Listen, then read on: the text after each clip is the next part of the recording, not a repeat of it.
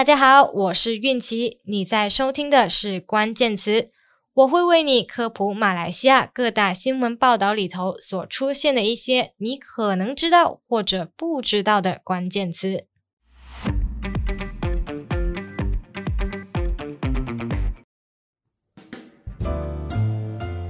Tima 最近到底在红什么？它真的有国家级的灾难这么夸张吗？我们边喝边聊。先说明一下，本期关键词没有任何广告，也没有收任何酿酒厂的一分钱。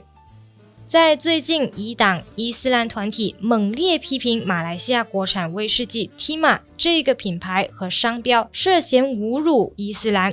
甚至要求政府关闭酿酒厂之前，你是不是和我一样根本没听过马来西亚国产的威士忌品牌？甚至可能不知道马来西亚也出产威士忌呢？引起一连串风波的，正是去年在双向国际竞赛获得银奖的本地威士忌品牌 Tima。先不说这个国产威士忌到底好不好喝，品质怎么样。一个在国外获奖的品牌，在马来西亚国内却不是因为得奖成就而为人所知，反而成为政治人物、宗教司、非政府组织、伊斯兰团体攻击的对象。他们甚至形容有国产威士忌品牌获奖不是一种殊荣，反而是一场灾难。有人批评他品牌名字 Tima 和伊斯兰先知穆罕默德女儿的名字法蒂玛相似，也有伊斯兰团体质疑他酒瓶上的肖像貌似戴着伊斯兰白帽 Kopiah 的穆斯林男性，像是要凸显穆斯林在宣传烈酒。还记得上个星期伊斯兰先知诞辰刚度过的那个公共假期吗？这也成为部分伊斯兰团体不满的原因。他们谴责 Tima 在这个月七号举行的推介活动安排在靠近伊斯兰先知的诞辰。品牌方也针对这些指控出来解释了：我们的 Tima 指的是 Bija Tima 那个 Tima，是锡矿的那个 Tima，不是 Fatima 那个 Tima。而酒瓶上的男子其实是英国殖民时期的官员 Captain Speedy 斯皮提上校。当时候是一八六一年到一八七四年期间，为了争夺霹雳的采矿权，多方人马产生了冲突，就这样引起了拉律战争 （Berang Larut）。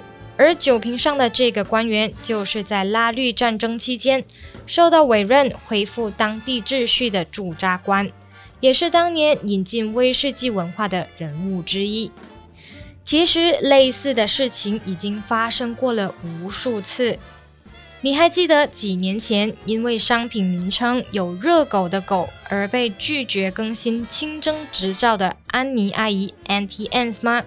又或者，ANW 也曾经因为大马伊斯兰发展局 Jackim 认为 “beer” 啤酒的字眼不恰当，而更改无酒精饮料 Root Beer 的名字。又或者因为蘸酱包装上有创办人的姓氏 Church 而被穆斯林顾客投诉的德州炸鸡 Texas Chicken 等等等等，这类的事件多不胜数啊！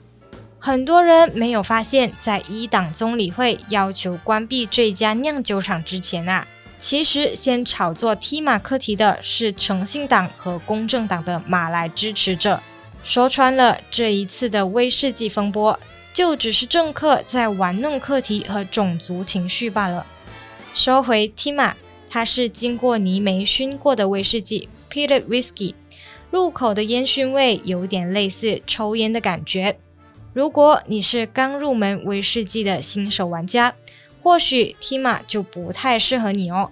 再说一次，本期关键词不是广告，也没有要卖你国货情节。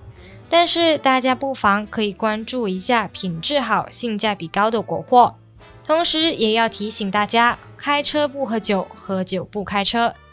感谢你收听这一期的关键词，我们下期再见，拜拜。